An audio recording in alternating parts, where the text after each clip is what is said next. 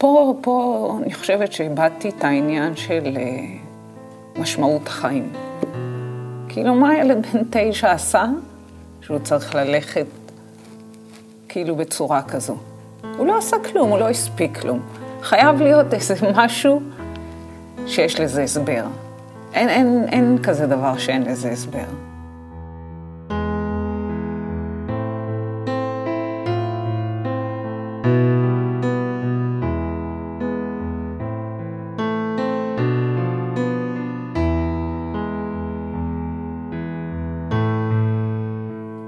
שלום ליאורה. שלום. מה שלומך? בסדר.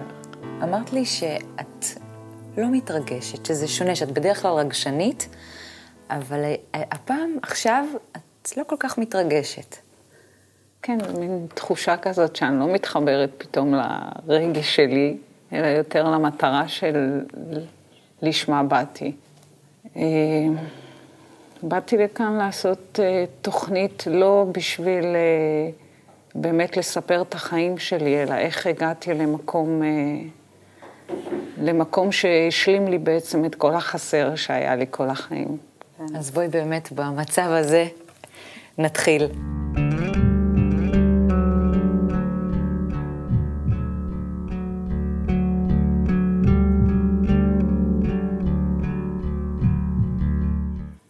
הבאתי חפץ, זה היה...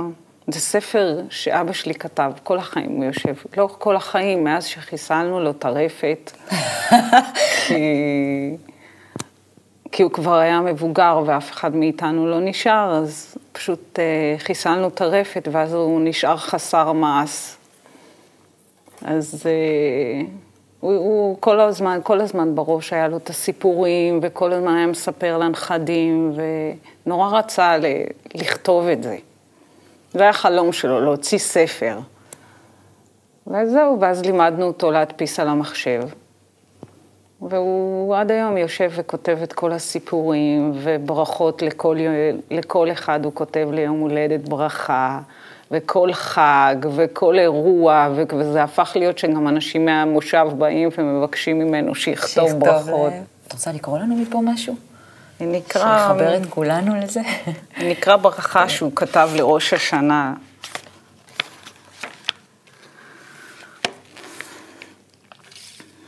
ברכות לראש השנה.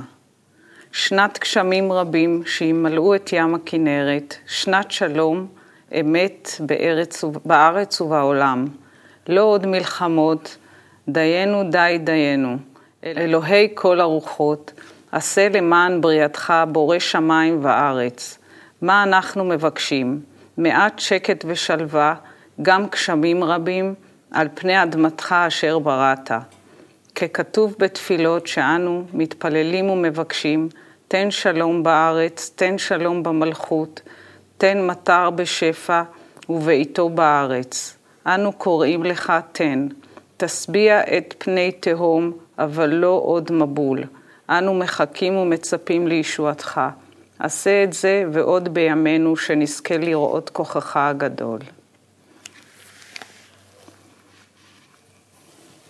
מה יש לך? תביא לי איזה זיכרון אחד עם אבא. יש לי הרבה זיכרונות. כל הילדות שלי זה אבא. כל הילדות שלי זה אבא. אני הייתי מחוברת אליו. אנחנו חמש אחים. אני ערבית. וזה היה פשוט כל דבר אבא, כאילו, אין, עם אמא כמעט לא תקשרתי, זה היה הכל, אני צריכה משהו, זה אבא, זה... הייתי הולכת, עובדת איתו ברפת, בגיל מאוד צעיר, אני חושבת כיתה ג', הוא לימד אותי לנסוע בטרקטור, כדי לחלק ירק לפרות, הייתי כל כולי ברפת, ועבדנו מאוד קשה בתור ילדים. תמיד היה לנו משק, קרמים, מטעים, גידלנו כל דבר אפשרי ש... ותמיד הייתי שם.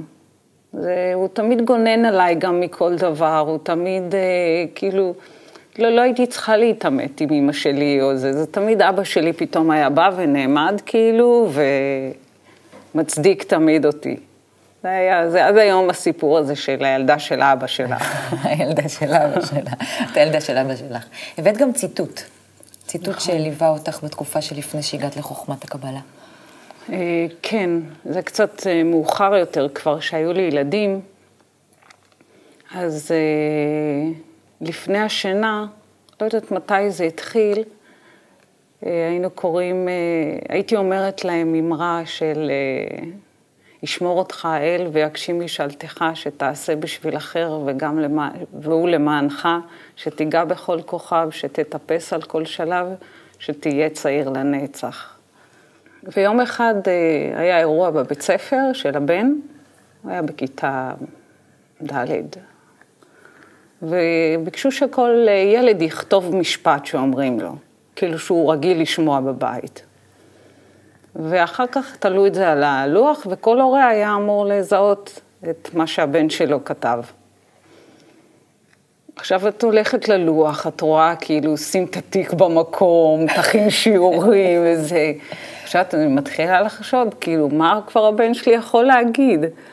פתאום אני קולטת את המשפט של לשמור אותך האל ויקשים משאלתך. אז זהו, אז אמרתי, זהו, זה המשפט של הבן שלי. ואז המורה באה וסיפרה לי כמה התרגשה לראות כאילו את המשפט הזה, כאילו זה לא, כל כך לא היה אופייני לשמוע כזה, כזה משפט. זה קצת מזכיר את אבא שלך, דומה לזה כן. הברכות שהוא בירך אתכם כל הזמן.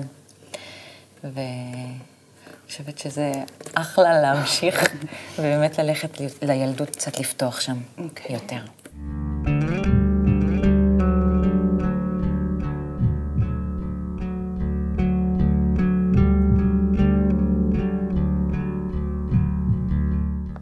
אז מה את זוכרת מבית הילדות שלך? בעיקר עבודה.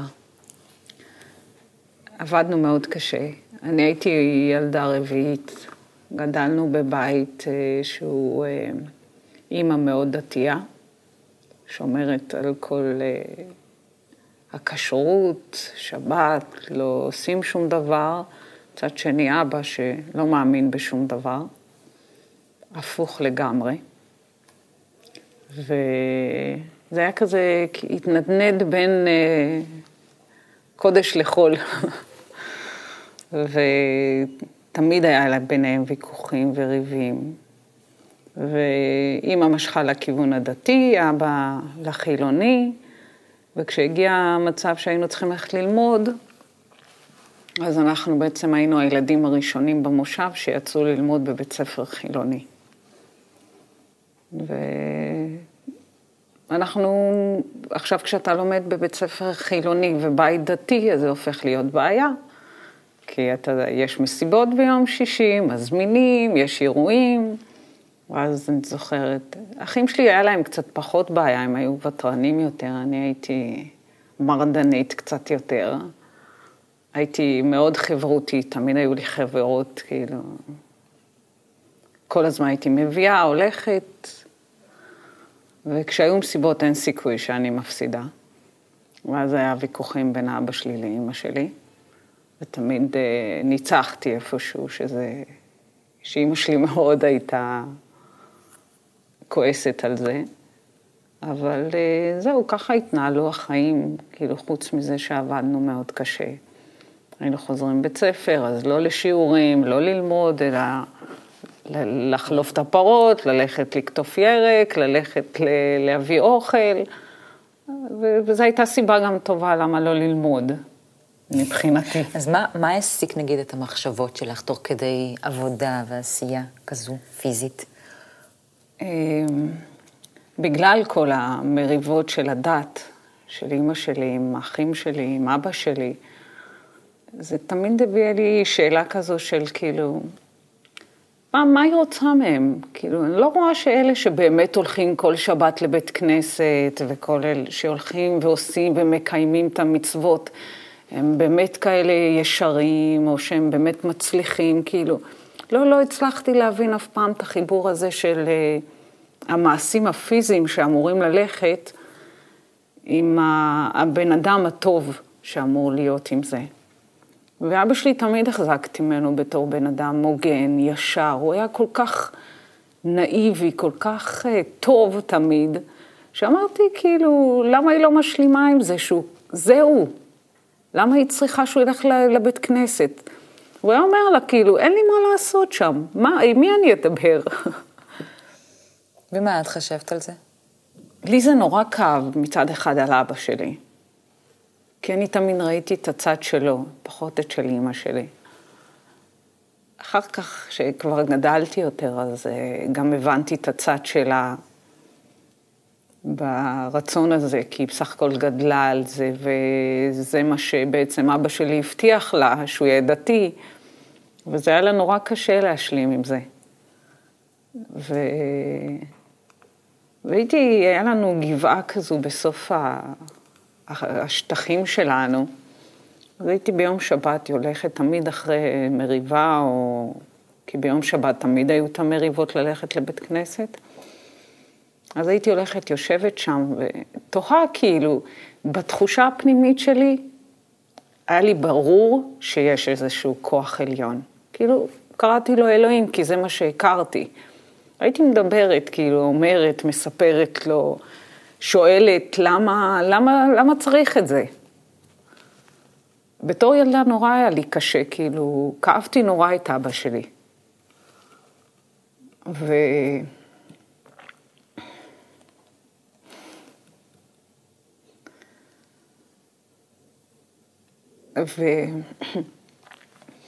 ואיפשהו, כנראה שקיבלתי תשובות. כי בסך הכל החיים שלי לא היו כאלה קשים, כי תמיד מה שרציתי, איכשהו, כי הסתדר לי. לא משנה שזה היה במלחמות לפעמים ונגד מה שהם חשבו, אבל תמיד אה, זה הסתדר. וכשגדלתי כבר יותר, אני הלכתי לצבא, חיפשתי רחוק מהבית. זה היה חופש. כי לפני זה, כאילו, לצאת מהמושב זה לא היה כזה בשגרה, עד שיצאתי פעם למושב, כשבתיכון זה היה הזמן, אני חושבת אולי הפעם הראשונה שיצאתי, אני לבד מהמושב. והכרתי חברות, ורוב החיים שלי היו סביב חברות. בכיתה י' שהייתי, היה לי בן דוד, הוא היה בן תשע אז, שהוא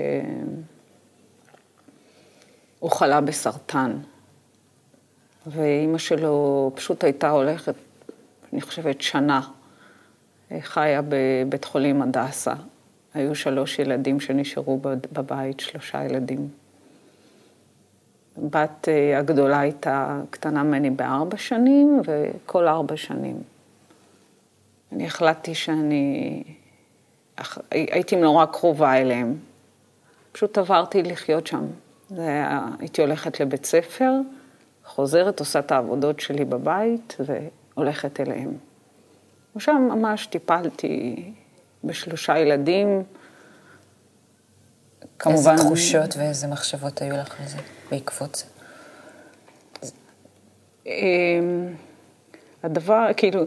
אני לא יכולה לספר מה חשתי אז. כאילו עשיתי את זה, כי אני בן אדם כאילו צריך לעשות, עושים, כאילו בלי לחשוב יותר מדי. זה מה שאני יכולה לעשות, אני עושה. הקטע הקריטי היה שכשבאמצע הלילה ישנו, פתאום שמעתי את האוטו, כאילו את הרכב, ואת האמא נכנסת. ישנו בסלון, אני והבת שלה, אז היא מאירה אותנו ואומרת לנו שהוא נפטר. פה, פה אני חושבת שאיבדתי את העניין של משמעות החיים. כאילו מה ילד בן תשע עשה? שהוא צריך ללכת כאילו בצורה כזו. הוא לא עשה כלום, הוא לא הספיק כלום. חייב להיות איזה משהו שיש לזה הסבר. אין, אין, אין כזה דבר שאין לזה הסבר. וזהו, ומפה באמת...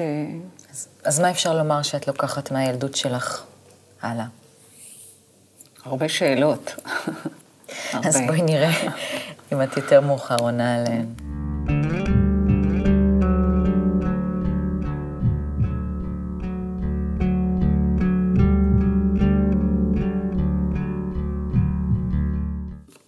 מה קורה לך אחרי הצבא? מהיום הראשון אני מתחילה לעבוד. עכשיו, אני הכרתי את בעלי, גרושי, בעלי לשעבר בצבא, שירתנו יחד. זה בעצם היה החבר הראשון שלי. וכשאני השתחררתי, הוא נשאר קבע שנה. והתוכנית הייתה שאנחנו נוסעים למזרח. אז הייתי צריכה לי לעשות מהר כסף. אז עבדת בכל מיני עבודות. כן, בכל מה שהיה. אני רוצה לנסוע איתכם למזרח. אתם נוסעים למזרח, ומה קורה? קודם, באבסורד הוא שלפני שנסענו, אבא שלי אומר לי, למה את נוסעת ואת לא מתחתנת איתו לפני? אז אני אומרת לו, אבא, כאילו, את יודעת, זה הדבר האחרון שציפיתי לשמוע מאבא שלי. אז אמרתי לו, אבל זה הזמן הכי טוב להכיר אותו, איך אני עדיין באמת, זה מה שאני רוצה. זו הייתה התשובה הכי הגיונית שהייתה נראית לי באותו זמן. ונסענו, זה היה בשנת שמונים ותשע, עדיין לא היה כלום, זה לא היה מתויר, זה היה ממש טיולי תרמילים. ונחתנו בהודו. עכשיו, הוא היה, הוא בן אדם נורא פדנט. ידענו בדיוק לאן אנחנו הולכים כל יום, כל רגע. הכל היה רשום לנו. אבל אני זוכרת שנחתנו בהודו, זה היה המכה הכי, הכי רצינית שלי, שהייתה כאילו בתחושה של העוני. של האנשים שבאמת אין להם כלום. כי איך שנחתנו, זה היה המונים פתאום רודפים אחריך, ואתה רואה ילדים כאילו בכל פינה זרוקים, זה היה, זה, לי, אני חוויתי את זה נורא קשה. ועוד פעם עלתה לי השאלה כאילו, מה ההיגיון כאילו שיש בעולם הזה כל כך הרבה אפליה? איך ילד בצד אחד של העולם, יש לו הכל, כי גדלתי עם ילדים של סביון, שבאמת יש להם הכל. פתאום את רואה ילדים שכאילו ברחוב, ואז אתה אומר, מה, כאילו, חייב להיות פה איזשהו הסבר, למה זה נולד כאן ולמה זה נולד שם. זה לא שאף אחד מהם הכי מאושר שבעולם, כי הספקתי גם להכיר את השירים ביותר, אבל תמיד היה שאלות, חוסר היגיון הזה של הדברים, שאין, איפה הצדק כאילו? ו... ואז חזרנו, אחרי שנה התחתנו, היה לנו הכל, מאוד מהר הסתדרנו, קנינו דירה, הרבה בעזרת ההורים שלו, לא, כמעט לא היה לנו הלוואות, הכל זרם נורא מהר, היה לי, שנה אחרי זה כבר ילדתי את הבן, הבכור, דור. חיים מאוד נוחים, כאילו, בלי, בלי הרבה בעיות. זהו, כאילו, היה באמת, כאילו, היה לנו הכל. לא, לא, לא חסר, אני עבדתי, הוא עבד. כל מה שרציתי עשיתי, כאילו, לא היה אף פעם מתערב לי או משהו, תמיד שמח עליי. וכשהילדה השנייה נולדה, עדיין הכל היה תקין, אבל uh, אני כבר התחלתי להיות כל כולי עם הילדים, זה היה העולם שלי מילא אותי, ו... ומפה לשם כאילו החיים uh, קצת uh, זרמו אחרת. זהו, ואז התגרשנו. גם היה שלב מאוד קשה, אבל זה, זה היה קטע של ממש, אני יכולה לזכור את זה אפילו, קטע של בוקר אחד שקמתי ואמרתי, זהו, נגמר. אין מה לפקוט על משהו ש... זה, כל דבר כנראה לטובה, כנראה שאני לא מבינה את זה ממש, אבל זה מה שצריך לקרות. ויש תקופות קשות כאלה, כשאתה לבד, אז יש לך כל מיני... מחשבות, רצונות, שלא תמיד זה מתגשם לך כמו שאתה חושב שזה צריך להיות. היה לי קשר עם בחור, וזה נורא לא הסתדר, היה כזה מסובך מדי. ואז חברה אמרה לי, אמירה ברזיב, בואי אני, לכי לאילנה. מי זאת אילנה? לא, לכי, אמרתי לה, עזבי, אני מטפלת אצל פסיכולוג, אני חושבת, עברתי כמה פסיכולוגים טובים. ו... וזה לקח איזה חצי שנה, היא אמרה לי, לכי לי אילנה, ואני בסדר, לכי לי, בסוף יום אחד הרמתי טלפון לאילנה והגעתי לאילנה. הפגישה הראשונה הביאה לי את הספר, שמעתי, אמרה לי, תקרי. כל לילה לפני שאת הולכת לישון לקרוא, אבל אני, מה שאומרים לי עושה. אם זה יכול לעזור. כן, מה? ובשבועת קראתי, הייתי קוראת. כל לילה לפני השינה קוראת, לא מבינה הרבה, קוראת.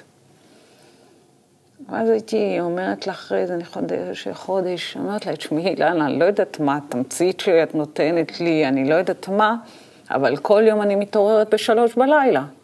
אני לא מצליחה לישון אחרי שלוש בלילה. אז היא אומרת, טוב, אז הגיע הזמן. אני אומרת לה, למה? תפתחי את הטלוויזיה, יש קרמה. קרמה. קרמה. ערוץ קרמה. כן, תשבי, תראי שם, יש שם שיעורים. טוב. אילנה אומרת, אני עושה. והייתי קמה בבוקר, שומעת. לא מבינה הרבה מה שהוא אומר. אבל זה... איך שהוא מושך אותי. כאילו, הייתי יושבת ורואה. ואז היא אמרה לי, טוב, אז תתחילי להיכנס, יש על, שמעתי, אתר אינטרנט.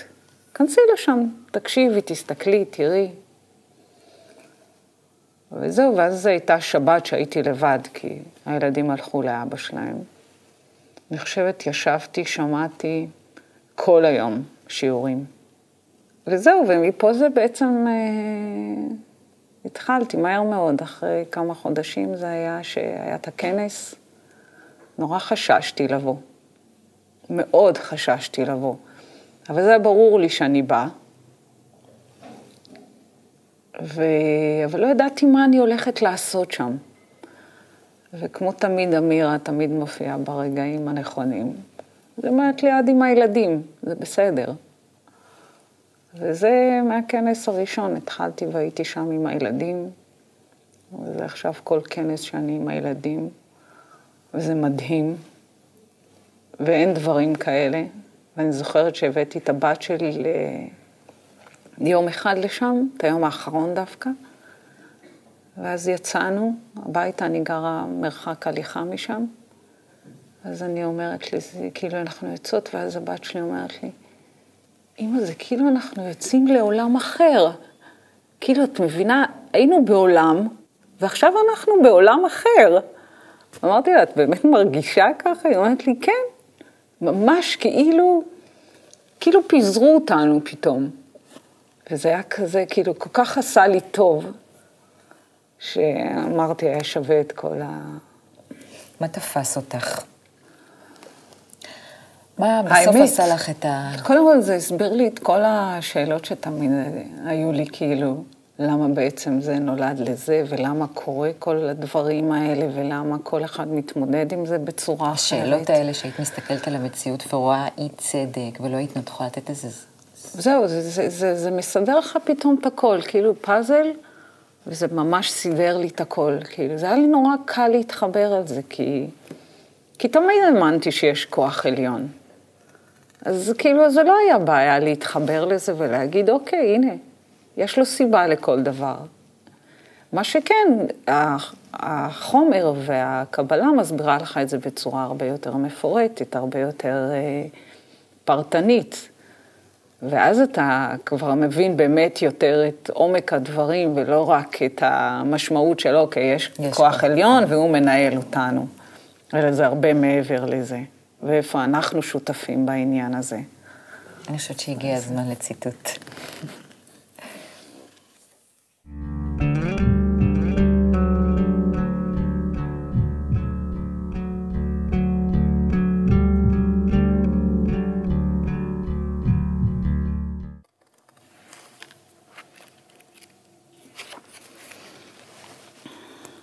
אני אקרא את העניין יראה ופחד שבא לפעמים לאדם. בזמן שבא לאדם בחינת יראה, הוא צריך לידע שאין עוד מלבדו. כתוב ואפילו מעשה כשפים, ואם הוא רואה שהיראה מתגבר עליו, אזי הוא צריך לומר שאין חס, וחל... חס ושלום מקרה, אלא נתן לו השם יתברך הזדמנות משמיים, והוא צריך לעיון ולימוד לאיזה מטרה שלחו לו את היראה הזו. מסתימה, הוא בכדי שיוכל להתגבר ולומר אין עוד מלבדו. ואפילו, אחרי כל אלה עדיין היראה והפחד לא הלך ממנו.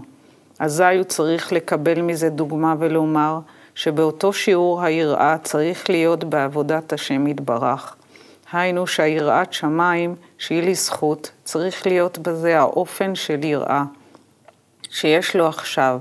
היינו שהגוף מתפעל מהיראה הזו, החיצוניות כן ממש באותה צורה של התפעלות הגוף, צריך להיות יראת שמיים.